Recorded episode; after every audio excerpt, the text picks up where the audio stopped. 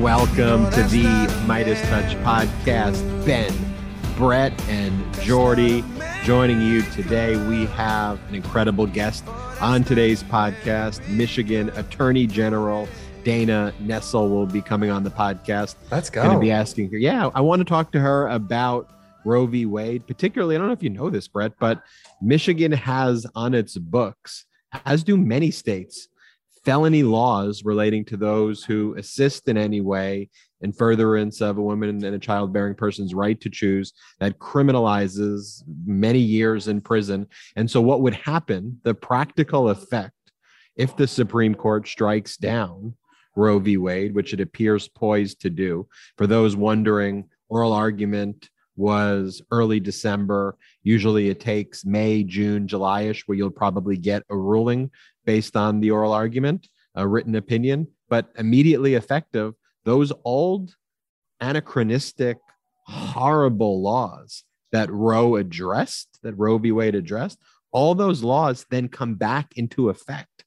And so the 1930s Michigan law criminalizing abortion and the right to choose and based on the way the statute's interpreted, would have doctors and women and childbearing persons go to prison. That that's in, in effect. It's one of the wild things because we hear a lot about now how you know so and so state is moving to implement a law to ban abortion. The fact is, a lot of these states actually already have these laws on the books from the 1920s, from the 1930s, Absolutely. and they've just been in a they, they, haven't been able to actually enforce those laws because of Roe v. Wade, and it's one of the side effects. That's it's one of the things that we're going to see happen when, if and when Roe v. Wade is appealed, which it looks like is going to happen. I mean, best case, I guess, right now, as you guys spoke about on Legal AF, as we spoke about on the MeidasTouch podcast, is that there's some sort of compromise reached and that there is a, a week, a 15 week period in which you could still get an abortion. That's kind of the best case we could it's not even right a compromise. It, it would be that the Mississippi statute banning abortions after 15 weeks, that would go into effect. The question is, does the Supreme Court go further than go that? all the way, and, yeah, and, and, completely say Roe v. Wade is overturned? That's but and that's where the Supreme Court seems poised to do. Let's talk about the Biden boom. Biden first. boom. Really excited to talk about the Biden boom. So a huge economic report this morning out. You gotta, you gotta do that. You gotta do that. I gotta do this for the Biden yeah. boom for yeah. yeah all the listeners love. I'm punching the air. That's what Jordy wants me to do right now for some reason. Biden right, boom left. So the listeners could do it with us. Biden, boom. I think we just started a new TikTok dance. There you this go. Could be a, this could be a new TikTok trend. Biden, boom. Biden, boom. The new report out this morning shows that jobless claims have hit a new 52 year low, 52 year low. It's just like silly to even like say that out loud. Weekly claims for unemployment were 184,000, the lowest since September of 1969, when it stood at 182,000. You know, guys, I've been watching the Beatles Get Back documentary. I know you can't get enough of me talking about the Beatles Get Back documentary, which is so fantastic. These economic numbers mean that we have not seen economic reports like this since the footage in that documentary was taken, just to give it a little bit of perspective there. So, um, based on the data, President Biden and the Democratic Congress are now set to preside over the strongest two year performance on growth, jobs, and income in decades. Not only that, but pay is expected to increase by 3.9% next year, the biggest one year wage increase since 2008. Let's put it in perspective for everybody. At the beginning of 2021 under Trump, there were over 900,000 weekly jobless claims. There was no plan for a vaccine rollout, and the country was basically on the brink of collapse. Today, we have over 200 million Americans vaccinated. We have the lowest unemployment rate in history, and we're starting to see other things in terms of uh, in, term, in terms of uh, kitchen table issues. We're starting to see a lot of progress. Gas prices steadily decreasing over the past few weeks. Projections say they'll drop below $3 per gallon in 2022. And the funny thing that I've been seeing now is there were a couple articles out today, including one by The Hill that said Biden is delivering the fastest economic recovery in history. Why hasn't anybody noticed? I love how the media like creates their own stories. Like they just talk about all the bad and they try to hype up all the bad things when the Biden economy is actually incredibly strong, when they've added 6 million jobs, when unemployment is down to historic lows, and they have not been reporting on this at all. Then they go, why hasn't anybody noticed that the economy is uh, doing so good? The worst is too, and I don't, I don't know if the Hill did this, so I'm not, I'm not criticizing them for this, but sometimes these publications will say, you know, people are saying, and then they'll reference like bot tweets on Twitter that get zero traction. That's the laziest form of journalism on the planet. people are saying people are really mad. People are really upset. And it's like, Brian, four five seven five four five. I'm First so name- mad. First name bunch of numbers said.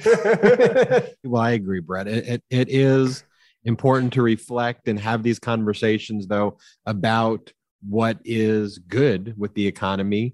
And when there are issues, I like that we have a president who fixes them. You know, he's taking structural steps to fix if gas prices are high, you know, confronting the root causes about why they're high and getting them lower. The problem with the crazy, fanatical, radical GQP isms is that they ignore all of the facts. They ignore the reality. They have this, you know, view. They don't change policies. And you saw that basically with, you know, their policies towards COVID. You saw this about their policies toward the economy. The GQP still talks about trickle down economics. If you look at all of the studies when you have Democratic administrations and Republican administrations, and you see where is unemployment the lowest, where is the stock market the highest, all the economic indicators, and we've showed chart after chart, are always higher when the Democrats are in charge because they're actually investing in people. The what you do when you create these tax cuts uh, you, you can literally see it. It's not even complex economics. That what the tax cuts did is it made people worth $30 billion, now worth $230 billion. They didn't give that 200 billion back to the economy. They created offshore accounts and they created, you know, other types of tax safe harbors. And they basically created an end run around it. And none of that money has reached the hands of Americans. Ben, that's a point that we need to be hitting every single day, right? That, you know, there are going to be problems with any president. There are going to be problems no matter who's in power. And at the end of the day, it's about who is most equipped to handle those problems. Now, if the Republicans come to power, what will they do?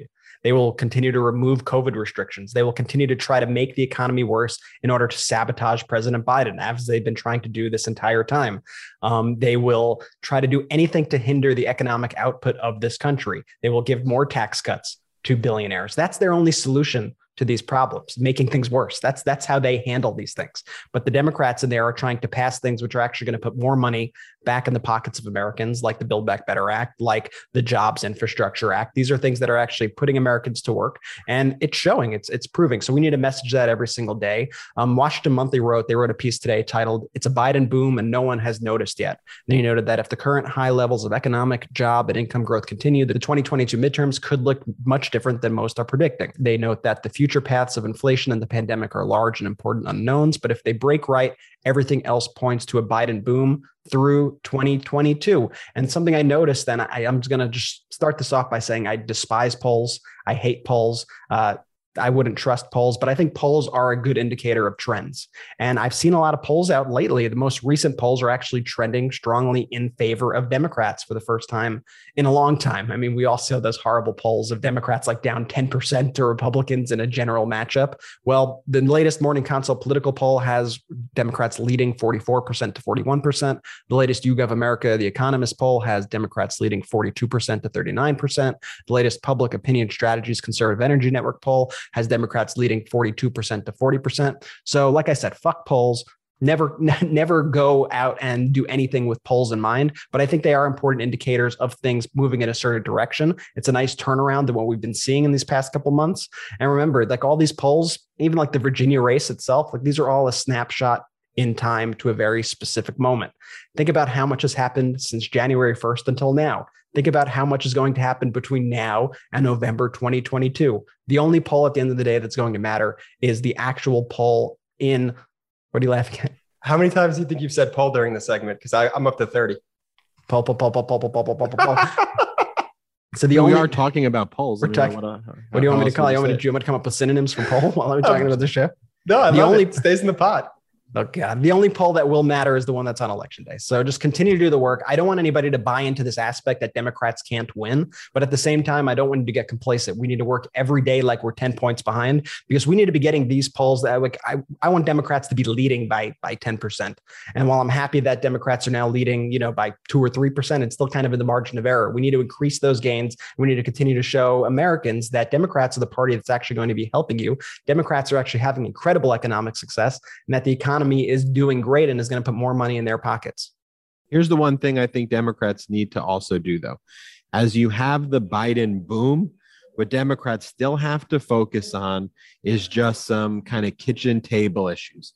What Democrats have to be sensitive about are issues like the price of groceries and the price of milk and the price of gas. And they just have to let people know how these broader concepts of infrastructure and build back better and the economic policies, how those are actually translating into better conditions or that Democrats are simply fighting for better conditions, you know, in the home, um, in the households and apartments and, and wherever people live. And I do think we have a great opportunity also, not just because you have the Biden boom and those economic indicators. You know, the the GQP, we always call them the GQP, um, but their leadership, you know, the Matt Gaetzes of the world, the Marjorie Taylor Greenes, uh, the Lauren Boeberts of the world, uh, even Representative Massey, you know, with these guns. Um, these photographs of perverting the holidays by fetishizing these weapons and putting them in the hands of children is really at odds with most you know setting aside you know there's there's a obviously a, there's a legitimate debate on gun on certain gun reform issues um, about whether there's private rights to handguns in certain circumstances. But the broader kind of conversation has been for republicans we need to have our children having weapons that were intended for war to be able to possess these guns unfettered without parental guidance or chaperoning, really, really without anything. And then we want to joke and laugh about it right after school shootings by plastering our five year old kids holding these weapons. And I'll tell you what they look like they look like fucking terrorists. Yeah. If you compare the photographs of the Boeberts and the Representative Massies with the type of terrorist propaganda photo now. that exists, you know, in other places of the world. It's the same photographs of Al Qaeda, like it just is. And the opportunity here that we have as a messaging opportunity is to make it clear that that is the face of who the GOP is that they're really perverted, sick, disgusting human beings who yeah. are at odds with with what the American people is and that Democrats are responsible people. But here's the thing, Brett, I want to get your take on it. And Jordy, maybe I want your take on it, um, which, which is, you know, the GQP is doing all this gerrymandering across the country, but in the Democratic controlled states, like whether it's Colorado or New Jersey or, or Washington, we see this throughout, which is Democrats in their states, they're like, look, we need to focus on redistrict fairness and how we draw the maps. Meanwhile, in all the GQP states, they're gerrymandering the shit out of these out of these districts that are making it impossible for Democrats to be elected. And so it's like Democrats are taking the high road here, but how do you take the high road when the GQP and the people in the Senate, the Republicans in the Senate, um, are blocking legislation, SB1, that would, uh, for the People Act, that would create election fairness. I mean, to me, as long as that bill's not being passed, I don't think, I think we have to gerrymander also. We can't, we're going to lose, we're going to give the Republicans um, 10 to 15 seats. I, am I'm with you 100%. I mean, it's akin to unilateral disarmament, which is when you can basically renounce your weapons and surrender without getting equivalent agreements from the other side in your battle.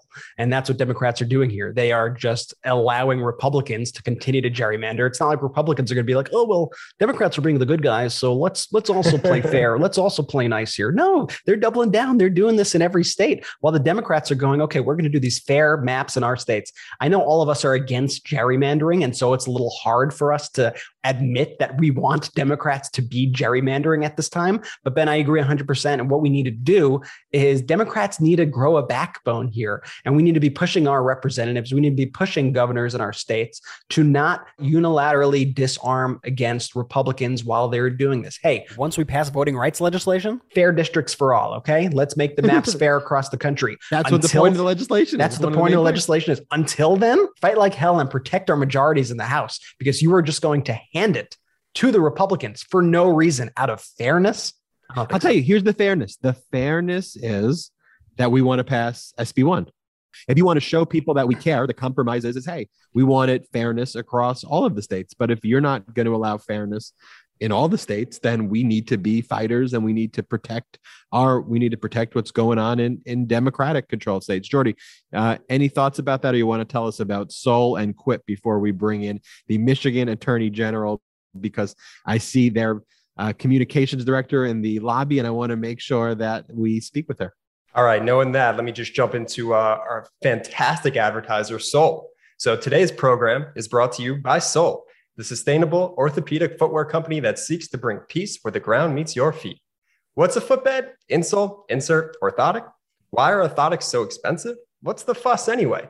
Well, 85%, that's 85% of the population will have one or more foot related ailments in their lifetime. Big percentage. Plantar- that's a big percentage. Plantar fasciitis, uh, a couple other medical terms that frankly I can't pronounce. Uh, sh- shin splints. A lot of these unsexy ailments can be helped with a footbed.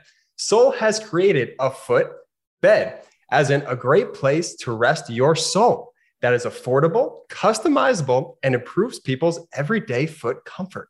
Now, millions of customers rave about this product, and two thirds of Sole customers have two or more pairs of footbeds. Wow. Once you know the comfort, pain relief, uh, performance enhancement, and injury prevention benefits of sole, footbeds, you will want them in every shoe you own. What's more is that Sole created its own recycling program, guys. Recork. cool. Really cool. And what they do is they collect and upcycle used wine corks to make its products. So far, Recork has collected over 125 million wine stoppers that get ground down and reused into the company's footbeds and shoes. Guys, circularity exists. Woo. Sole has an amazing offer for first-time customers of 50% off through yoursole.com slash Meidas. That's M-E-I-D-A-S. So you can try Sole for yourself. Use promo code Meidas. We are so confident that you'll love them. We'll also offer a 90-day money-back guarantee. It's very hard to go wrong. The MeidasTouch offer is applicable to all items on Sole Store, be it footbeds or footwear. So go do yourself a favor and head to your sole that's y-o-u-r-s-o-l-e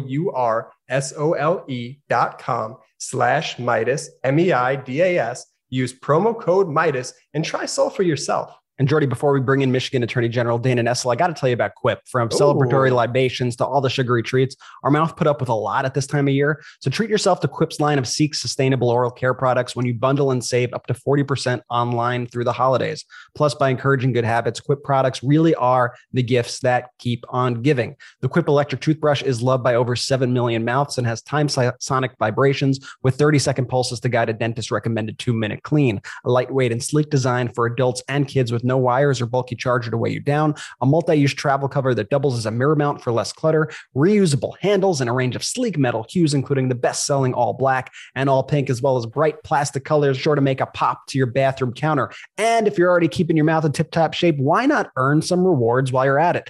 Upgrade your Quip to a new smart motor to A, track and improve your brushing with a free Quip app, and B, earn amazing rewards like free refills, products, Target gift cards, and more. Beyond just the brush, Quip has a whole line of stocking stuffers for everyone on your list. Two ways to floss, floss string that expands to clean, reusable floss pick that replaces over 180 disposable picks with every refill, refillable gum that's sugar free, has long lasting mint flavor, and comes with a dispenser, refillable mouthwash that's a four times concentrate plus good for you and the planet. In addition to brush heads, Quip also delivers fresh floss, toothpaste, mouthwash, and gum refills every three months from $5. Shipping is free, so you could save money and skip the hustle and bustle of shopping in store during the holidays and into the new year. Even more good news Quip is running their best deals of the year right now, which means you won't be paying through the teeth when you gift better oral health this year. So here's what you got to do. If you go to getquip.com slash Meidas right now on top of their holiday savings, you'll get your first refill for free. That's your first refill free and up to 40% off bundles at getquip.com slash Meidas. That's spelled G-E-T-Q-U-I-P dot com slash M-E-I-D-A-S. Quip is the good habits company. What say we bring in the Michigan Attorney General, Dana Nessel? What say? Welcome back to the MeidasTouch podcast. We are joined by Michigan Attorney General Dana Nessel. Attorney General, welcome to the MeidasTouch podcast. Thanks so much for having me. I'd be remiss if I didn't start by talking about the courts. I mean, after all, um, to have the Michigan Attorney General on our podcast about 10 days after we saw oral arguments in Roe v. Wade, Attorney General, I'm a lawyer. I went to Georgetown Law School. Legal precedent mattered, what, what we studied, especially on fundamental rights like the right to choose, codified in Roe v. Wade and Casey based on the oral arguments, it does seem that Roe v. Wade is in serious risk of being overturned and that a ruling is going to come out. But the practical effects of that as well in states like Michigan, I know Michigan has a felony clause, an antiquated clause on the books um, regarding uh, women and doctors who, women who avail themselves of, of abortions and the right to choose, and doctors who engage in it in people. So maybe talk us through your view of that oral argument first, and then what the practical effects actually mean to citizens of Michigan. So, you know, in 2016, for those of us um, that were a bit apoplectic at the results of the presidential election, I remember having a, a lengthy conversation with my family about what this would mean if if Trump carried out all the policies that he ran on. And I said, you know, almost everything he does can be undone in another election, but not the Supreme Court. And that's the thing I was most worried about. It seemed clear that Trump would likely have at least a couple appointments. Um, I didn't foresee him having three, but uh, I honestly don't know that there's a difference between two or three uh, because we already, you know, had such a razor thin majority when it came to right to privacy issues uh, as it was. And I was one of the attorneys that argued the Obergefell uh, case in 2015, the same sex marriage case. And, you know, I think it's important to remember Roberts dissented on that. So that was a 5 4 majority. So I knew, you know, two replacements or three replacements might not make a difference. And of course, we knew that anybody who made the short list had to perform uh, well on this litmus test of whether or not they would be willing to overturn Roe. And uh, otherwise, they never would have been nominated in the first place.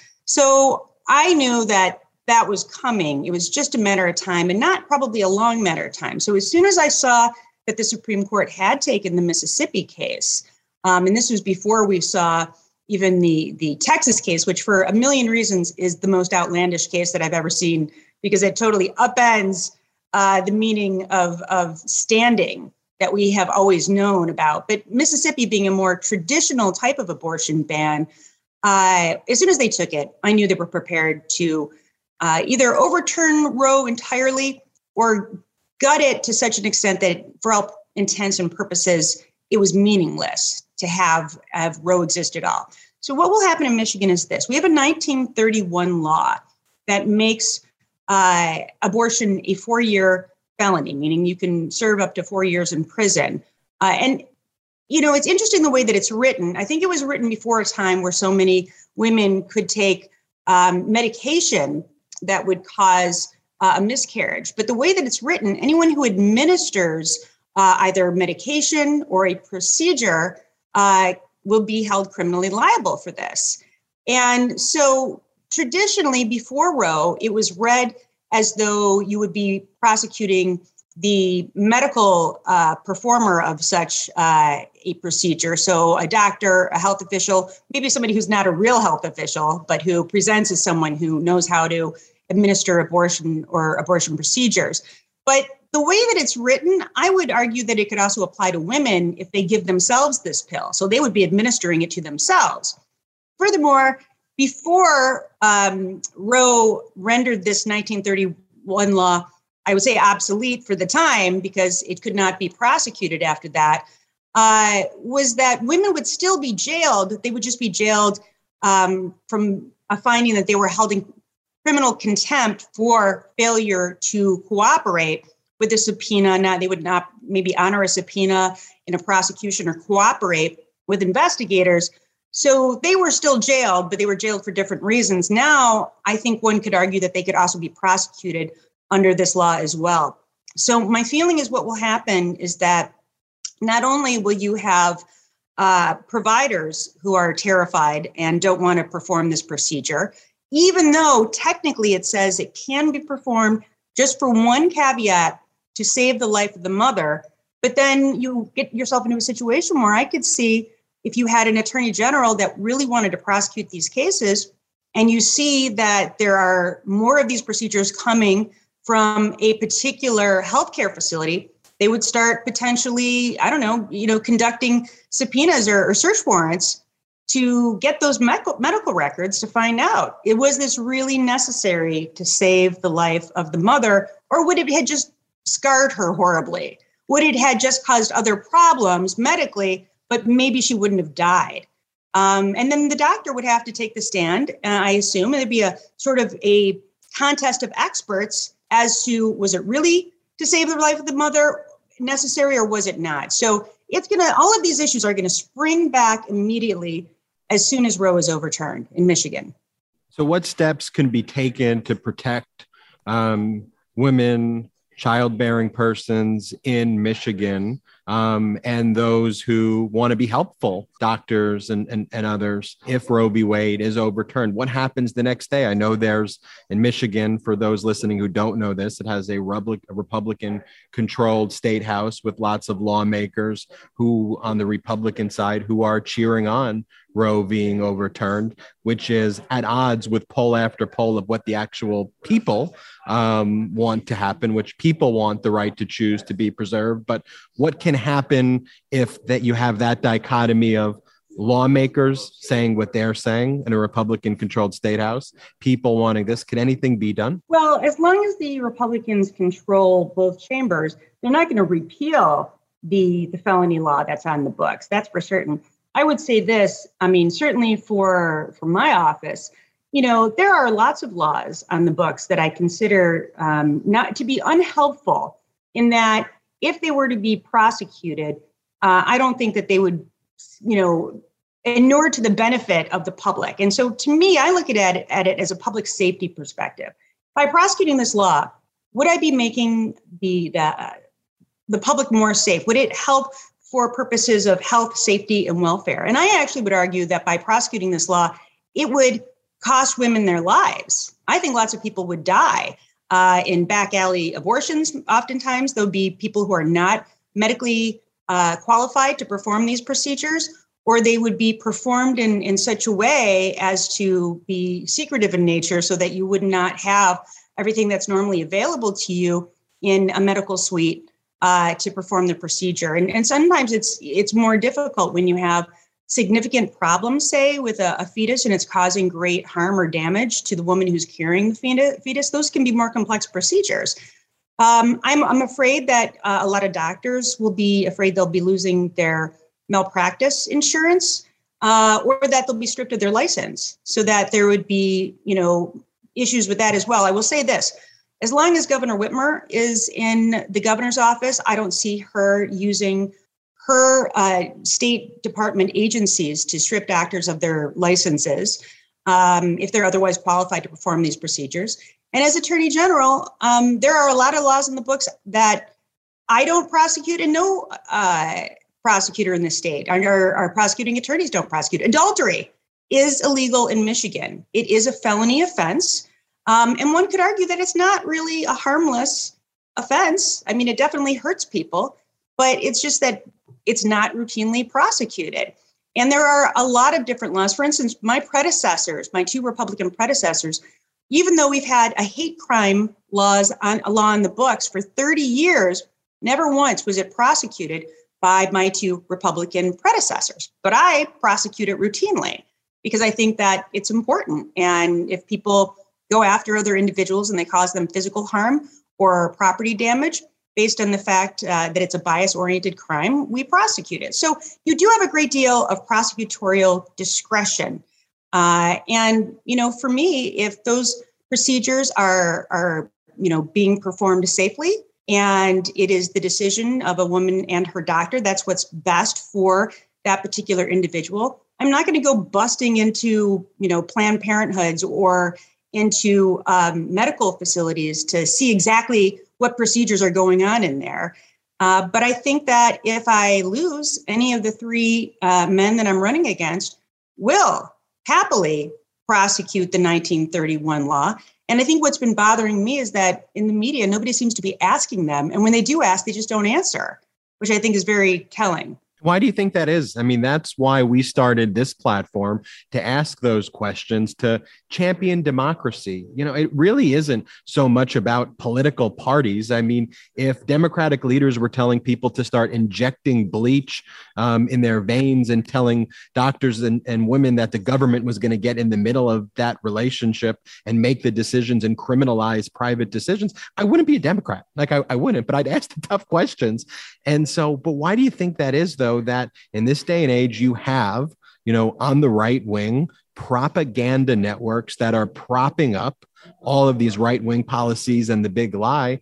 But in the center and, you know, on the left, there's no one just holding Republicans accountable for the big lie. It just seems that they're reporting it like sports announcers. Democrats said this, Republicans says this. It's beyond frustrating. Yeah, it's, it's been frustrating for me too. And as Democrats, I will tell you, we are the first ones to eat our own. So when we see something that one of our fellow Democrats does that um, we don't like, we're very quick to pounce on it. Um, less so traditionally with Republicans, although there's certainly a lot of infighting amongst the Republican Party right now, the likes of which I've never seen before.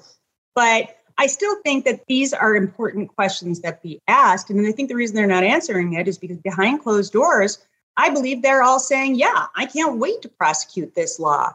Um, you know, and but they don't want to say that publicly because they know that's an incredibly unpopular position to take that maybe appeals to their base but the vast majority of people in my state do not want to see doctors uh, and their patients going to prison for what has been a legal medical procedure for 50 years I want to talk about the threats to free and fair elections. Obviously, this is a nationwide crisis that we're facing, but Michigan is particularly ground zero. We saw the lawsuits brought by Sidney Powell and others. They were subject to sanctions for bringing these frivolous lawsuits, putting out the big lie. I don't really want to give Sidney Powell any airtime other than to give you that reference to the larger point here. The larger point here, as you referenced, is you have both chambers controlled, though, by Republicans who don't condemn that lawsuit, who don't condemn the insurrection, who use the insurrection as a learning tool to say, how can we shape these elections in a way and rig the system to suppress votes and and prevent the voters' will from being heard? That to me is the more alarming part than these characters and these silly people who don't deserve a law license one bit, in my view, like the Sidney Powells of the world. But it's now being institutionalized by a political party what are your what's your view about the threat and what could be done? Well first of all i absolutely think it's terrifying. And of all the issues that we're talking about yes i care deeply about environmental concerns and i care about um, reproductive rights and i care about lgbtq rights and all the rest of it. But all of that you know none of it matters as much as maintaining a democracy because if we don't have a democracy then all of those things are out the window. So, you know, to me, if we're going to focus on one thing, let's focus on preserving our democratic system of government, where, you know, quite simply, um, but for the electoral college, you know, the person who receives the most votes is the person who wins the election. I mean, it's pretty simple. And I think all of us have sort of subscribed to this notion for the entirety of our lives. But that being the case, it is horribly concerning and terrifying, not just this effort at voter suppression, which we've seen in states all around the country. And we certainly are seeing that effort here in the state of Michigan, which, you know, people tend to think, well, we have a Democratic governor. She's never going to go for any of that. It doesn't matter what the Republicans the legislature want to do. And of course, that's not the case because we have this unique system of government here in Michigan where it just takes three or 4% of the voting public to sign on to a ballot petition and then it goes right to the legislature and it and all it has to do is pass by a bare majority and it's veto proof. The governor doesn't get to weigh in at all. So that's very concerning. Um, and certainly the Republicans, you know, are, are, you know, they have put forth such a process and we'll expect to see um, their ballot initiative that will mirror many of the other voter suppression uh, laws in many other states. I expect it to pass um, likely next year. But in, a, in addition to that, what I'm very concerned about is this move that we've seen, whether it be you know county or township clerks, whether it be those who sit on the boards of canvasser, either at the county level or at the state level. Um, you know, these are ministerial functions that were always performed irrespective of, of political party. Uh, they just did their job. They did it the right way the person who got the most votes was deemed to win the election in that jurisdiction. And then it was passed up to the next level, and then it was passed up to the next level. And no matter who the governor was, and no matter what they thought of that presidential candidate, the vote was certified. They signed off on it. The Secretary of State signed off on it. But now we have a situation where I think 2020 exploited for us. I mean, it really it really allowed us to see all of the various areas where we have always just depended on um, people doing the right thing and performing these ministerial roles in the right way where they're following the law. Well, that's not going to be the case anymore. So they've replaced all of the Republicans that were on those boards, and they're split evenly between Republicans and Democrats, two of each, uh, who just did the right thing, certified an election, even though it wasn't their candidate or their party that won. That's not going to be the case anymore. And that's why it's even more important than ever in our state that we have uh, Jocelyn Benson get reelected as our chief of elections to oversee elections. And then I get elected, uh, reelected as attorney general uh, because I'm the top law enforcement official in the state and I represent the secretary of state and I can bring lawsuits. And why that matters is this firstly, on behalf of Secretary Benson, if she sees a case like we're seeing right now in Hillsdale County, we have um, a local clerk there, and, and Adams Township, which is a small township, but she refused because she didn't like the kind of um, election equipment that was being used. I don't know if it was Dominion or Smart Matrix or whatever it was she objected to. She refused to perform the regular processes required to update the equipment to make it ready for the 2021 municipal elections. So what happened? The Secretary of State had to remove her and have appoint someone else to oversee the elections. Well, if you have someone there who's on board with every township or county clerk running elections, however the hell they want to do it, whether it's in accordance with the law or not, that's going to be a major problem. And of course, you know, uh, Secretary Benson is is running against a Trump endorsed candidate who we know will just do whatever Donald Trump wants irrespective of how the voting turns out. And as for me, in terms of bringing these lawsuits or defending these lawsuits, I mean, we had dozens of lawsuits that we had to defend in order to ensure that the 2020 presidential election went to the candidate that won by over 154,000 votes in our state. That's not that's not 1,540 votes. That's 154,000 votes. That's not even close. Um, but we had to, you know, work like hell just to make sure that the election got properly certified. And so you, you know, whether it was the Sidney Powell, you know, lawsuits, whether it was being sued by the state of Texas and having an attorney general from Texas sue to decertify our election and the election in three other states, you need someone there who's going to defend how the voters voted and not just roll over and say, all right, you know, AG Paxton, whatever Texas would like to see happen here in Michigan, that's cool by me because I agree with you. So these are critically important roles, but in terms of what we can do with, say, the, the boards of canvasser, if they don't do the right thing, not only is it a crime, um, you know, not only can it be misconduct in office or willful neglect of duty, but I can go to, you know, the Supreme Court here and say, you know, you need to order this board of canvassers to certify that is their job. Uh, and you know it is likely that that's what the supreme court would do. They'd say you don't have a choice here. You have to certify that election. Um, but if you don't have me and if you have for instance the guy i'm running against a guy by the name of matt deperno again endorsed specifically by donald trump because donald trump knows that matt deperno will do anything and everything that he would like to see done uh, then you can be assured that that's not going to happen. So I guess the best thing to say is make sure that we have, you know, Democrats who hold these important offices so that we can be here to do the right thing. And I can assure everybody this I don't like Donald Trump. I've made that very clear. I didn't support him in 2020. I didn't support him in 2016.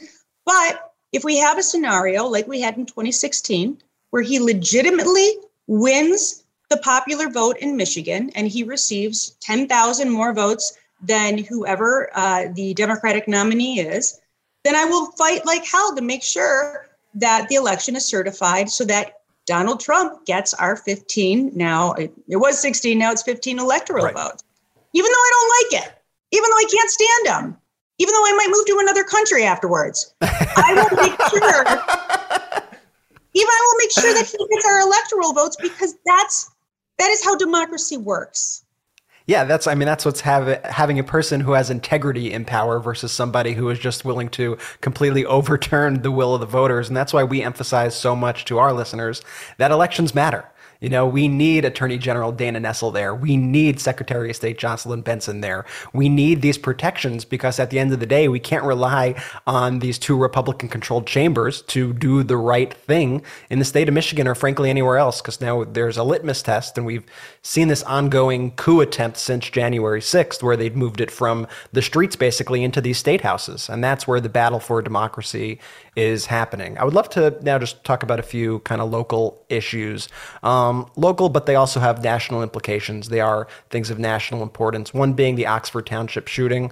Um, I know that you are not the prosecutor of this case. The prosecutor is Karen McDonald, who I think has been doing a fantastic job. But I saw that the Oxford Community Schools actually rejected the offer to have you conduct an independent review of the shooting, and they instead hired an outside private security firm. Um, wh- what's that about? Can you just explain that to our, our listeners? Well, I mean, let's be honest. They want to shield themselves from civil liability. That way, whoever they hire, you know, they are the client. They're paying for it, and that firm uh, and whatever their um, results are, whatever their review shows, it, they're just accountable to the Oxford Community Schools and you know that's what i was concerned about and that's why and, and these are lessons learned i mean my my department has handled some of the biggest investigations conducted by any state ag any place in america so the msu nassar uh, investigations the flint water crisis investigations our clergy abuse investigations one of the largest in the country same thing with our boy scouts of america investigation we know how to do this but it's not just about finding criminal liability. That's what the Oakland County Sheriff's Department is doing. That's what the uh, Oakland County Prosecutor's Office is doing, and they do it very well. But what we do in these investigations is not just look for what went wrong from the perspective of did any crimes occur, but what went wrong in a way that we can learn from it to create better policies. And you know, is it was it the the case that the Oxford Community Schools did not follow proper procedures and policies that were in place? Or did they do everything that they should have done in accordance with law and, and policy? But we just need better policies. And for instance, I have a, uh, an elder abuse task force in place. And one of the things we do is we identify best practices for protecting seniors in the state. And then we try to codify that into law. Uh, we should be doing the same thing. We should be taking a step back from this horrific uh, tragedy and to say, how can we do better to protect our, our kids? Because there are kids all over the state of Michigan, not just in Oxford, that are terrified to go back to school and their parents are afraid to send them. And we want to be able to say to the parents of the state of Michigan, it's safe to send your kids to school. You don't have to be worried about this happening in your school. And here's why. And so we want to do an independent analysis that is a full report. And again, we have from my department not just criminal attorneys, we have civil attorneys, we have special agents, um, and we have people in other departments like state operations. We represent the Department of Education. Um, we, we represent the school superintendent for the state of Michigan. So we can really dig in there and find out, you know, how do we use this as a learning tool? But unfortunately, um, when you have a private security firm that goes in that doesn't have that breadth of experience, and and really is not there to protect the public and isn't there necessarily to protect that particular uh, school you know system in terms of the children that attend, but is there to protect the people who are in positions of authority there. You're not going to get all that. There's no way. And uh, I, I, it's not going to stop me from doing my job. I'm going to work with Prosecutor McDonald to get as much information as I possibly can about what occurred. I'm going to go to Oxford and meet with the, the kids, their parents, stakeholders in the community, educators there. And I'm going to proceed forward so that we can find out exactly what happened and do our best to put really the best policies and procedures in place to ensure it doesn't happen again. And why does this private security for why do they even have the authority to to take that from you? well, they're not taking it from me, but here's the the problem. I can go in to any uh, entity in the state where there is a criminal case pending and i can issue you know search warrants and investigatory subpoenas and things of that nature and that's what's happening right now i mean that is what oakland county is doing but for me to do it from a civil perspective, um, one, I, I, need to file a case in order to get discovery. Um, and it's very hard to do when you don't have the cooperation of the school district because they can hide things from you. Like, for instance, anything that's attorney client privilege. We saw this in the MSU Nassar investigation. They said, hey, we want this to be totally transparent. We want everyone to know what happened that led to this horrific set of events where hundreds and hundreds of, of you know, young girls and women were sexually violated by this guy, seemingly right under the noses of um, university officials. How did this happen? We want you, Department of Attorney General, to conduct this investigation. And so when we got in there, we're like, great. And I'm like, oh, but we're not going to show you everything because a lot of the stuff is protected. So there's over 6,000 um, emails that you're not even going to get to see. And we're like, well, it's hard for us to do an investigation when you're hiding so many things from us. So that's why we wanted their cooperation because then they wouldn't be able to hide anything from us and it wouldn't be so difficult to find out exactly what occurred. Again, it's not going to stop us. We are going to do our best to find out what happened um, and to do our best to ensure that best practices can be applied statewide. But it sure would have been helpful to have the cooperation of the school district. Yeah, absolutely. And one of the things I thought was interesting that um, prosecutor McDonald did was she issued involuntary manslaughter charges against the parents of the shooter. I'm not sure if I'd even seen that done before. What do you make of that approach? Do you think that sets a new standard going forward about how to prosecute these sorts of cases? Well, it's not it's not actually new. It has been prosecuted before. Uh, certainly, it's been prosecuted in Genesee County, where there was a man who um, left access uh, available to a firearm for his elementary school child, who then went to school and shot another kid with it. Um, Kim Worthy routinely actually issues these types of charges when she thinks there are really egregious sets of circumstances. So it's not that it's never happened before, it just happens rarely. And it happens mostly when there are specifically egregious sets of circumstances, as a, there seem to be in this set of circumstances. And I absolutely support Prosecutor McDonald in issuing these charges. But that's why I think it's so important that we pass legislation that, and I, I just can't believe that I have to say this in a way uh, that there's so much pushback, but where, you know, people who own firearms have to keep them safe and secure from their children so that their children do not have unfettered access to a deadly weapon. Radical. And I don't know why this is so controversial. Um, but you know, we we un, we will be unlikely to get that. Uh, even though there's such a bill pending, we'll probably be unlikely to get that through the legislature so long as we have Republicans uh, as the majority in both chambers.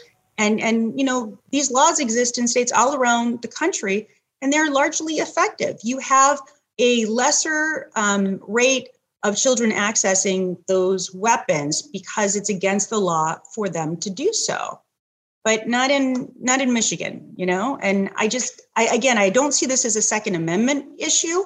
We're not saying you can't have a firearm. We're not saying you can't keep that firearm in your home uh, as long as you're uh, otherwise legally permissible for you to for you to own a weapon, like you don't have a felony conviction or something. We're just saying keep it keep it away from your kids. Mm-hmm. Um, and I just again, I I don't understand why that's so controversial, but for some reason with today's Republican Party, it is. I want to go back to something that we had touched on uh, earlier in this interview, and that's that there's been a, a rise and frankly, glorification of hate groups online and in this country. And I know you led the charge specifically establishing the first ever hate crimes unit in Michigan. Can you tell us about that and the importance of establishing such a unit? Yeah, well, by, by the time I got into office, we had seen an exponential rise in hate crimes in the state of Michigan and all around the country. And Michigan was really highly ranked, I think like third, fourth, or fifth over a course of a number of years in terms of um, the most threats that had been issued. Uh, and when I say threats, I mean credible threats or they are actual crimes. Again, they're property damage related crimes, um, maybe burning a cross on somebody's lawn or, um, you know, spray painting somebody's synagogue with uh, swastikas or something of that nature, or actual physical assaults. And the motivation behind the physical assault. They weren't necessarily people that were known to each other. Uh, these were just people who were attacked uh, because of their their race or their you know um, national origin or ethnicity or their gender or so forth. But uh, so I thought it was really important to establish, but it was really in 2020 where I had to amend the title of the office and the work of it. Uh, instead of having a hate crimes division, we had to alter it to a hate crimes and domestic terrorism division hmm. because of the rise in domestic terrorist groups and their membership. Uh, largely in 2020, when you had sort of, I would say, this perfect storm between, you know, COVID uh, and and Trump's rhetoric was really escalating, and then we had, of course, the murder of George Floyd uh, in Minnesota, and everything sort of came together in the worst way possible, and we saw a, significant rise in hate groups, domestic terrorist groups. And so that's why I put it together. And, you know, now, I mean, we have a, a, number of cases that we are handling, but one of the things that we're using it for is to go after all these individuals that are terrorizing government officials. And so whether it be school board members or, you know, health officials, local health officials, you know, legislators of both parties, by the way, not just one party, but both parties. Um, we've had threats against judges, We've had threats, uh, certainly against um, our, our governor. As you know, uh, we're handling uh, over half of the Wolverine Watchman cases, threats against our United States senators. I mean, really, the list goes on and on. But I will say one thing we've noticed is that female uh, electeds or appointed officials tend to get far more threats than their uh, male counterparts. So, just for instance, if you have in our case, two United States senators, well, I guess for every state, two United States senators. One in ours, in our case, is a female, one is a male. It's Debbie Stabenow that gets far more threats than Gary Peters. And I think it's one of the reasons why, you know, we've elected more women officials in Michigan than at any other time. And I think that's why we're seeing, in part, more threats. That it, it does seem to be related. I will tell you right now that um, Rashida Tlaib and Elissa Slotkin and Debbie Dingell get far more threats than Andy Levin or Dan Kildee do. It's it's really scary, and I just want to thank you for establishing that unit because we live in just the craziest time, and it's courageous to really stick up for you know your counterparts, no matter where they stand on the political spectrum on that on that particular issue. Uh, on a much lighter note now, uh, I have to come clean about something. I did graduate from the Ohio State University. Please don't X out the chat. Please don't X out. Thank and you for just, saving I, this for the end of the show, Jordy, because exactly. this would have been a disaster just, if we. I just wanted to congratulate you on kicking our butts uh, over the Thanksgiving holiday. Congrats on the Big Ten championship. What are the predictions for those Wolverines as we head into the college football playoff? Well, naturally, I think that uh, that Michigan is going to win at the Orange Bowl, and then I think they're going to go on and win at the national championship. There you well. go. Um, but uh, and I I will say I I have high hopes to uh, to attend the Orange Bowl. Um, but if I do, I'm going to have a healthy breakfast followed by no Bloody Marys at all. just so it's clear, I may just to prove to everyone that I can watch a Michigan game completely sober, I may actually put Breathalyzer uh, on Facebook Live just so just to prove it. we'll be on the lookout for that. Has the Prime Minister of Finland called you back and uh, and take you up on your offer? I have not heard from her, but I mean, she's amazing, and I mean, yeah, I would like to party with her. She seems fun. I tell you, I think even in my prime, I don't know that I could stay out clubbing till 4 a.m. I just I just don't think it's in me. And also, as we know from Tailgate Gate, I'm kind of a lightweight. So it might be, you know, maybe a couple drinks and I'm out of commission. So and for those that don't know what we're talking about, the Finland's prime minister went out clubbing till 4 a.m. This was on Twitter, left her work phone at home and was unreachable. And then you responded to her. Do I just call to let her know I might have an extra ticket to the Orange Bowl or should I go through the State Department? So because good. San and I should definitely hang.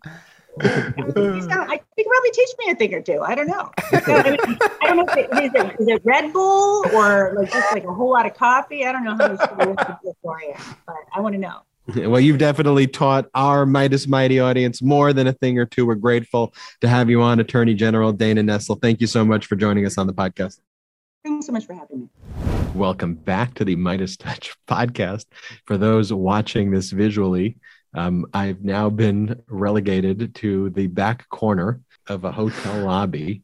Um, I have to record the MeidasTouch podcast before I was in a great location where I wasn't around anybody. So I was able to take off my mask.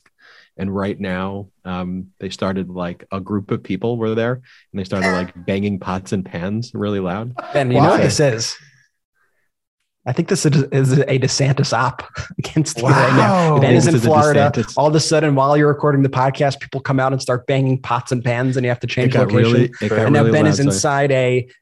It looks like the world's smallest closet I've ever seen. It's like I'm two by right in a stairwell. I'm oh recording my this gosh. podcast from a stairwell oh, because there's no one in we- Miami who wears masks around here. And so, anyway, that's why I'm talking. So what you're saying is we could potentially get another guest if someone comes down that stairwell. Just bring it on the show this potentially could be a new guest on the MeidasTouch podcast. any, se- from any second at any moment. All right. Well, let's let's let's get into it. Attorney General Dana Nessel was absolutely amazing, fellas. Yeah, she was Oh, she was fantastic. She's a true guy. fighter for democracy. And, you know, when she speaks, like, you know, I think one of the most, I think something that really shows her character was she was like, you know, if Trump won the election, you know, I'd have no problem acknowledging that he won the election and making sure that that was certified. And you have Republicans on the other side who have just gone full fascist and are basically just saying at all costs, we will not certify a Democrat who wins elections. That right there is the difference between Democrats and Republicans. It's the difference between democracy and fascism. And that's what we're up against. And so it's great that we have fighters like Attorney General Nessel out there who are actually committed to preserving democracy. It shouldn't be a hard concept. And look, that's exactly what Chicken Perdue, David Perdue, said recently. He said if he was governor,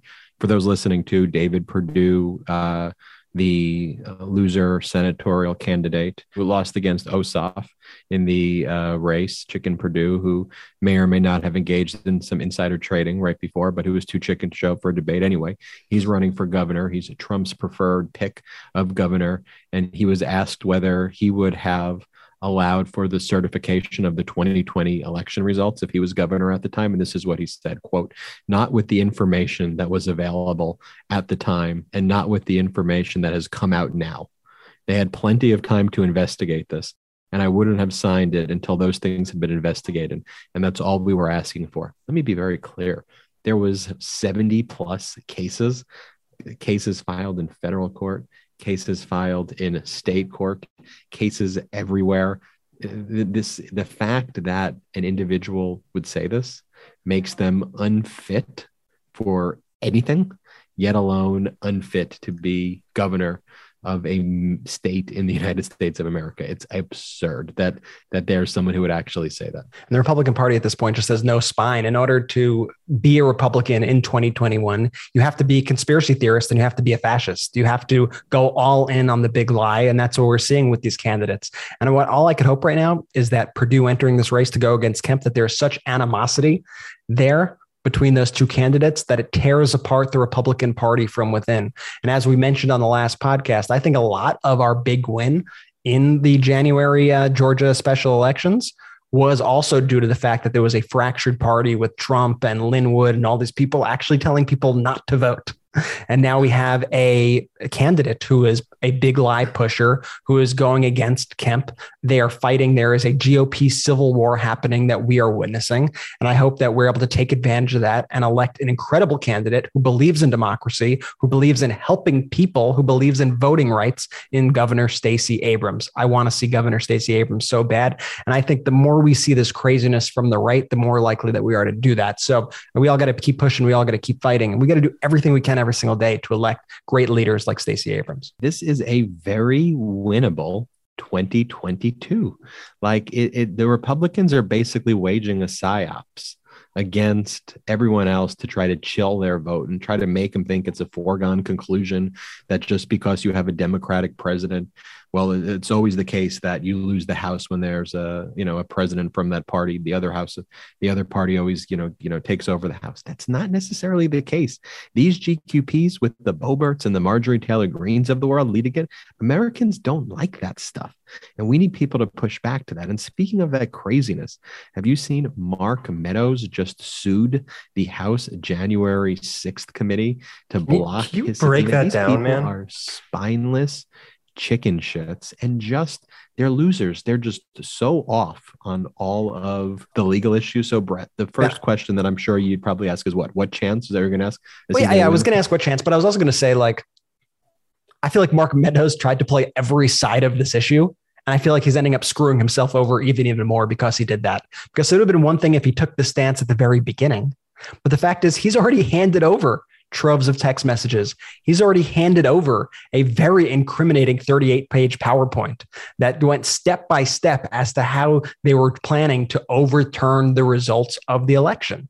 So at this stage in the game, after he releases a book to the public that expresses these very personal interactions between him and Trump, how do you then go and claim that you have this executive privilege? How do you then sue the committee that you were previously starting to cooperate with and actually provided a lot of evidence to already? I mean, I feel like this guy's going to get laughed at at court, but that's my layman's opinion. But I'm curious to get your expert opinion. Let's talk about what he's already turned over a 38 page PowerPoint titled Options for January 6th. Okay, which detailed how he and Trump envisioned they would declare a national security emergency, have the vice president delay Biden's certification, declare the votes fraudulent, and basically install Trump as a de facto dictator. It didn't specifically say it like that, but that's the thrust of the 38 page PowerPoint.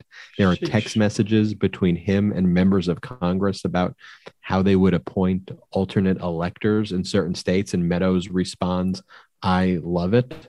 There's also texts between Mark Meadows and individuals who are part of that Stop the Steal insurrection. Um, there are texts about the need for Trump to issue a statement um, and him not issuing a statement about the insurrection. Like there a ton of information, you know, right here. But at the heart of this issue is the doctrine of executive privilege. And executive privilege, like other privileges in law, attorney client privilege, marital privilege, patient doctor privilege, says there are certain communications that should be confidential unless there are exceptions because we want to foster confidential communication so people can speak candidly and not fear everything they say is going to be used in a litigation. So the idea, the same way an attorney and their client would have confidential conversations, the law says we want the president of the United States to be able to speak about national security issues and things like that to their chief of staff without that being made public. Well, what the January 6th committee said, okay, you could say that those things are subject to um, executive privilege. If we think that the executive privilege doesn't hold here, if it's not a confidential communication like that, we'll challenge that later. But clearly, if you're engaged in conversations with third parties, for example, if you were having communications with members of Congress, that's not executive privilege. You've now extended that relationship outside of the White House to third parties. If you wrote a book about it, you are telling the public that if you're giving interviews, you're releasing those things to the public. So we want to question you just on those things. And so the January 6th committee was very sophisticated in what they did because, like with a scalpel, they baited him and they said, you could focus on those non issues. We'll let you assert executive privilege, but here are the areas where you can't. And so he was too chicken shit to even go in front of him and talk about that. He has no legitimate claim to that. He has no legitimate claim on the executive privilege grounds. As Merrick Garland said in a Justice Department memo said, that insurrection has nothing to do with the functioning of the executive office. The fact that a president leads an insurrection should not be subject to an executive privilege, the overthrow of our government. Nonetheless, you could assert the privilege. We'll challenge that later but testify on all these other topics. And so he's refusing to testify on all these other topics. And he turned over the records. I just think what he wants to do here is delay, delay, delay, you Mhm. know, and hope that he could delay this out until another administration where he hopes that the Trump model holds, where the criminal GQPs pardon each other or whatever. So the whole thing, the whole name of their game is delay. And, and guys, let me ask you this: is, is it wait until another administration, or is it a wait? And it's a big if if Republicans take the House in, in 2022. And do they have the authority then to just disband the committee? Does the Well, committee I'll say all, all I'll say this. then? Yes, they yes they will. If the Republicans take the House, and this is one of the reasons why the elections are important, they do and they will have the power to end the committee, and it's something I expect them to do. But the January 6th committee, they're not stupid. They know that that's a possibility, so they're going to do everything in their power to wrap up their investigations by the time that happens. And also, what everybody needs to remember is that the DOJ is going to be the same DOJ regardless of what happens in 2022 or not. So that means, you know, even if there are, you know, indictments ongoing, what's not going to happen is if Republicans were able to actually take power in 2022, then they wouldn't have the control over what the DOJ does. The DOJ gets to still, still pursue indictments and gets to still pursue their case. So I expect that the January 6th committee, you know, is going to wrap up well ahead of that being a possibility. Um, I think that, you know, they were hoping, I think, to wrap up over the summer, which is why the Steve Bannon news about his court case being delayed into July, I think is so harmful personally. And I understand, you know, that everything has a process and this was actually a compromise. The prosecutors wanted to set this trial in April and Bannon was trying to push back to, I believe, December. And so they met in the middle in July. But I think to me, that is incredibly irresponsible. I think we need to have these trials quickly. We need to be moving as quick as possible at this moment. And we cannot give any of these people a chance to delay, delay, delay, delay, delay. Brett, I agree wholeheartedly. And what I hope is the prosecution of Bannon, which has now been delayed, the trial will be around July. Um, I don't really know why that trial needs to go July. Bannon was asking that it be even kicked further down the road, but now that's set for July. I mean, it seems to be one of the most simple trials ever. He didn't show up. And even when this trial happens, it's not a trial that is going to even be about getting information from Bannon, but it's just going to be about holding him criminally accountable for not answering his subpoena. That's Yeah, what it would so- be about. And So it's it's just also it's just also silly. But I mean, at least there are you know hundreds and hundreds of people have already come before the January 6th committee. They have a lot of information, and they probably have a lot of those other text messages and much more of the correspondence that Meadows is, is withholding. They probably already have a lot of that on their side. So they don't need any one person to get to the bottom of this. And something I also want people to you know consider as you see news about the January 6th committee is they're a fact finding committee. They're a research committee. So don't expect them like they don't have enforcement power. They don't have the power to go out and start arresting people. And I see people be like, why isn't the January 6th committee put, uh, put anybody under arrest yet? They're going to produce a research document like the 9-11 committee commission produced a research document. That's the end game of this. Information, detail, research. That's what's going to come out of this. And then the DOJ will then have an opportunity to decide if they're going to pursue charges based on that information, based on any criminal referrals that they may have. But the January 6th committee, their job is to get to the bottom of January 6th. I agree. And Brett, maybe tell us a little bit about Raycon, will you? I would love to tell you about Raycon because by now you've probably seen about a thousand gift guides for the holidays. Gift for true. moms, gift for guys, Mm. gift for your neighbor's cousin's dog. They these lists are absolutely they're they're crazy. But you could study all those me you gift didn't guides. get you didn't get your neighbor's cousin's dog a present this holiday season yet? You are missed. Come on, man. And Listen, Jordy, you could shop at 10 different places, or you could start shopping at Raycon and get a gift that everyone will actually use the Raycon wireless earbuds. I love the Raycon wireless earbuds. I wear them when I run, I wear them when I'm just walking around the house so I don't disturb the rest of the family. These are incredible in ear earbuds. And they give you amazing audio quality wherever you go, whether you use them to pump up, wind down, to work, or work out. And they'd be useful for anyone on your list. Even better for you, they start at half the price of other premium audio brands. With their latest model, you get three new sound profiles to make sure everything you're listening to sounds its best with just the right amount of bass. You got pure mode, which is great for like podcast listening, instrumentals, blues music, balance mode, which is also great for podcasts and rock and heavy metal. And then you got bass mode. This is my favorite mode of them when I when I'm listening because I get to listen to hip hop and EDM and reggae on them, and the bass is fantastic. Raycons are available in five stylish colors, so you can pick a perfect one for everyone on your list. And with free shipping and returns, gifting is easier than ever. The hey, The holidays are coming up faster than you think. They're like right around the corner. Now is the time to knock out that gift list and avoid the last minute shipping scramble, especially because right now our listeners are going to get 15% off site wide with code HOLIDAY if you go to buyraycon.com slash meidas. So go to buyraycon.com slash meidas, M E I D A S, and use code HOLIDAY to get 15% off your entire Raycon order. That's B-U-Y-R-A-Y-C-O-N dot com slash meidas. Trust me, like everyone in your family, all your friends, your neighbor's cousin's dog, they're all going to love your Raycon earbuds. Yeah, no, I, I, I just want to say, I mean, I, I, I love the Raycon earbuds, man. They are just, oh, they've been a godsend. I am still currently trapped in a stairwell recording this podcast. What I like about it, Ben, though, is you're very like measured right now. So you could say, you know, some very serious things about the threats to our democracy, but somehow you're still lowering my blood pressure because you're speaking like so smoothly, you know. Do you think Yeah, it, it's kind of our, maybe because it's kind of like when we joked about how we're going to whisper on the podcast going forward. you're kind of, you're kind of just doing that. Like you're committing. So kudos to you for committing to It's my it's my new. And if this it's is your first new- time listening to the MeidasTouch podcast, this is not how it normally goes. I just want to make sure that you know. No, this is all- Is it? I mean, it may go. We, we sometimes I wind up in just random staircases, but uh, in, in, in any event, did you see that this is what the Senate um, ma- finds a bipartisan way to vote on? The Senate voted Wednesday night to overturn President Joe Biden's COVID nineteen vaccine or testing mandate. That's the most important to me. I mean, the or. Yeah, it's a te- it's a testing mandate, really. And if you don't want to get tested, That's the weirdest part about this whole thing.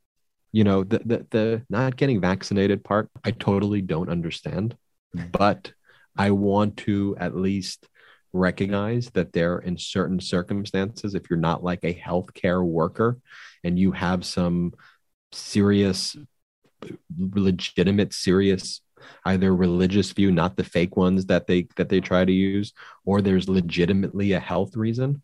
I could I understand it, you know, whether I agree with it or not. Right. I want to be sympathetic and understanding of it. But see, the thing is, it's not just that they're anti vax, they're also pretending that COVID isn't a real thing. And then they're also anti mask. And then they're also anti testing. So it's the combination of those, all those factors, which just drives me absolutely nuts here. And what the Biden vaccine uh, or testing mandate is is okay if you don't want to get the vaccine then get tested and there's opposition to being tested for a pandemic i mean is one of the strangest things in the world to me and i'll tell you being here in miami one of the reasons i'm in this stairwell is because there's not a lot of great places in public settings to have conversations with without wearing a mask but you know they straight up don't they act like covid isn't a real thing here Yeah, it's it's so wild. And I want to be clear also that, you know, this it's really just all appearances at this point. This is not going to become law. Its chances of getting a vote in the House are uncertain. It's likely not to pass in the House, but Biden is 100% going to veto this. But, you know, it does demonstrate that there is a little bit of bipartisanship when it comes to removing these mandates. And it seems like there are some senators in the Democratic Party and there may be some members of the House who are afraid to keep mandates going because they're afraid what, what that means for people voting for them. I mean, that's they're afraid of public perception of, of keeping these mandates going. But I mean, hey, the fact is that these mandates are the reason why we have such a robust economy right now. These mandates encouraging people to get vaccinated, making people get vaccinated. This is a reason why the economy is bouncing back at the quickest rate in the history. And all this, you know, on the Republican side, it's all to try to derail that effort. They want fewer people vaccinated. They want to screw up the economy. They want the economy down. they really do.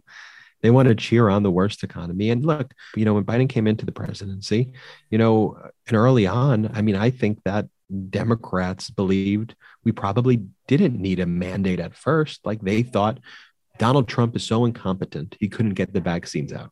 So we're going to get the vaccines out to all Americans. We're going to mass produce these, and people are going to take the vaccines.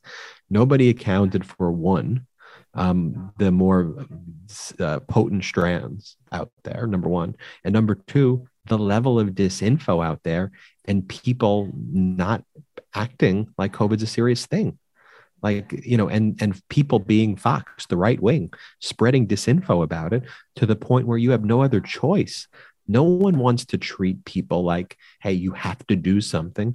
But at some point, if people are out there trying to infect others with a deadly pandemic, what other option do you have? And it's brought to you by the same people at Fox News, at Newsmax, your right wing Congress members who straight up worship Vladimir Putin, who straight up want Russia to invade Ukraine. You literally see a concerted effort on Fox, on Newsmax, spewed by uh, Republican Congress members to hoist up Vladimir Putin. I bet you, and I'm not even saying this facetiously, if you were to say to the Republican Party, who would you rather have as the president of the United States? Joe Biden, or would you rather have Vladimir Putin as a dictator over Joe Biden as a president? I guarantee you, I guarantee you, the polling result would be in the Republican Party 70 to 80% in favor of Vladimir Putin, right. 20 to 30% to have President Joe Biden. Hands down. Do you disagree with that? No, I, I, don't disagree for a second. And, you know, just nice in general to have a president who, when they meet with Vladimir Putin, you don't have to worry about, okay, what are they going to give Russia? And so, you know, President Biden had the conversation with Putin the other day. He didn't accept any of Putin's red lines on Ukraine. And if you want to learn more about the whole, you know, Ukraine uh, Russia crisis, I recommend you listen to the latest episodes of Kremlin File. Uh, it's an incredible podcast where you do a real, they do a real deep dive into this specific issue. But here we have President President Biden standing up for democracy around the globe. This is something that Trump did not do. Um, Trump basically wanted to hand Ukraine to Russia, let them just completely take over it. And as you said, Ben, it's just crazy how the right wing echo chamber has kicked into gear full support of Vladimir Putin and full support of Russia. Like they are not even hiding it anymore. It's a coordinated effort across the board. You see Laura Ingraham leading her show saying, Why should we be responsible for Ukraine's safety? with a big no symbol behind President Biden that says no more war, trying to act like President Biden is being an aggressor against Russia and not the other way around. Uh, Tucker Carlson, same night, said, How would intervening in Ukraine help us? and pushed a very pro Putin narrative saying that Russia was actually just trying to defend their borders. Um, I told you there'd be a guest on the Meidas podcast. I, we, we called it. We knew there was going to be a guest. For those, for, for those listening, somebody just uh, walked into Ben's staircase. no, Ben Ben's studio. It was only a matter of it was only a matter, only of time, before some. I'm, I'm, Dude, I'm, say, I'm, I'm, sh- I'm, honestly shocked you haven't been kicked out. Like you're in a stairwell recording like a podcast. Like like you should be thrown out of the hotel by now. Ben, he was wearing a mask, which I think was a, a big that surprise. Was, that was the funniest part about the person who just came through the staircase is he came in and he saw this and he went, "Oh shit!" Like I should be recording a podcast. like, like, like he, you were in the right. He was in the wrong. Yeah. trying to use his stairs to go down. okay, well, let's get back go, into go. it. So, uh, the so then let's move to you know the even more radical right news stations, which they're all indistinguishable at this point. But Newsmax, Newsmax literally gave the cover to their magazine to Vladimir Putin, calling him Vlad the Great. Like, not even Russia Today goes this far in their praise of Putin. Vlad the Great, with a picture of Putin holding a champagne glass, saying, post Trump, Putin becomes master of the world. Are you getting kicked out? I'm betting kicked out. There's a security here. I'm almost kicked out. I got to finish up the show. Keep going. Oh no! So post-Trump, Putin becomes master of the world. Is that that's the uh, headline that Newsmax decided to run with? So you have this coordinated effort by the right to prop up Putin over America's interests, over Ukraine's interests, and that's where we are with the GOP in 2021. They're a fascist party, they're an authoritarian party, and there's a big difference between the parties. And I hope people are able to see through this and understand that this is not a normal battle of just two sides of the same coin. This is a existential battle for democracy across the world. I'm getting kicked out of the staircase by a security guard. Jordy, you want to do a final ad read? Let me do a quick ad read. Uh, don't get arrested. And it was great seeing you today, Ben. Man, it's a good thing he's a lawyer. Um, I know. Jordy, okay. why don't you tell us about Wondery? I'd love to tell you about Wondery. Christmas. Tis the season to deck the halls and exchange presents with loved ones. But over the past 10 years, a new tradition has emerged binge watching low budget, made for TV holiday movies. And the battle to have the highest rated Christmas movie gets more intense every year. The newest season of the Business Wars podcast from Wondery drives into the competition between Hallmark, Lifetime, and Netflix. While their films may be full of goodwill and cheer, the war for ratings is downright hostile. That's an incredible concept. it, it, it, it really is. I love that. Listen to Business Wars, Christmas Movie Wars on Apple Podcast, Amazon Music, or wherever you get your podcast. You can listen ad free joining Wondery Plus in the Wondery app. So, okay, so Ben's been literally kicked out by. Uh, I, I, don't know by who. I still think a this might be a DeSantis uh, psyop going on right here. And, uh, and we, we, and we say that all joking around, so Politico doesn't write a fucking story about how we spread this rumor. No, we are we are we are joking. But like I said, but no, but Ben really man. did get kicked out of the hotel, and we are a little bit scared that he might be. I don't know. I don't know. I'm yeah, gonna ben, try and text him uh, and see if we could. Uh, oh, Ben, after the show, uh, please uh, try to get in touch with us and let us know that you're okay. Um, well, I think this has been a great show. I think we could hit just a couple of other interesting pieces of news before we go out. Um, I thought it was interesting to see that Biden is directing the federal government to become carbon neutral by 2050. I think this is a showing his commitment to green energy, which is so important.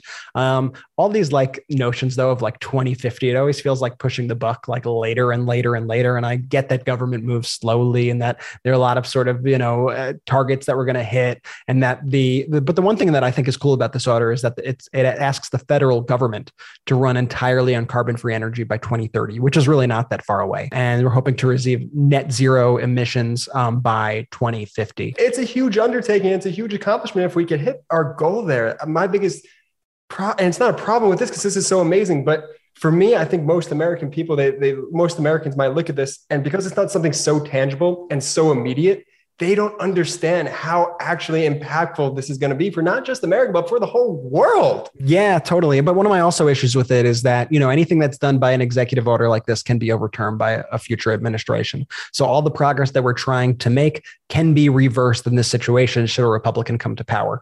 So I think that's important to note. I'm happy President Biden is doing it but you know this is not a perfect solution. That's why we need to pass real legislation to actually mm-hmm. protect our climate because this is an urgent urgent urgent threat. California announced that they plan to be an abortion sanctuary if roe is overturned. I'm really proud of my state for doing that. Um, with more than two dozen states now poised to ban abortion. I think the number is somewhere around 26 states looking to ban abortion if the us supreme court gives them the okay and overturns roe. California clinics are saying that they're going to provide sanctuary for those uh, seeking reproductive care including possibly paying for travel lodging and other procedures from people for other states. Um, I think this is great. I think this is a great thing. I hope other states follow. What I'm worried about more as the kind of the new America takes shape if Roe is overturned is I'm worried about kind of this separation that's going to happen between all the states. You know, I think we're going to be further divided. I think blue states are going to become bluer as people kind of shift to them to get safer. I think red states are going to be redder, and we're going to be a more divided country than ever before. And this has been just a, an amazing uh, and unique episode of the MeidasTouch podcast. I mean, where are you going to get a podcast where the host actually gets kicked out of his studio which in the defense of the hotel was a makeshift uh, stairwell. So again, for the new listeners, uh, that very rarely happens. Um, but I can't guarantee it won't happen again. But definitely come back. Uh, thanks to everybody who listened and watched the MeidasTouch podcast today. And in all seriousness, if you are a fan of uh, MeidasTouch, if you're a fan of the podcast, it would be super helpful if you could leave us a five star review if your app allows for that. If you're watching on YouTube, if you hit that thumbs up button and subscribe button, it actually really helps the algorithm. I know it's corny that all the podcasters say this, uh, but it's true and it really helps us out. So please hit that right now. Uh, thank you all so much and all I have to say, Brett, is shout out to the Meidas Mighty!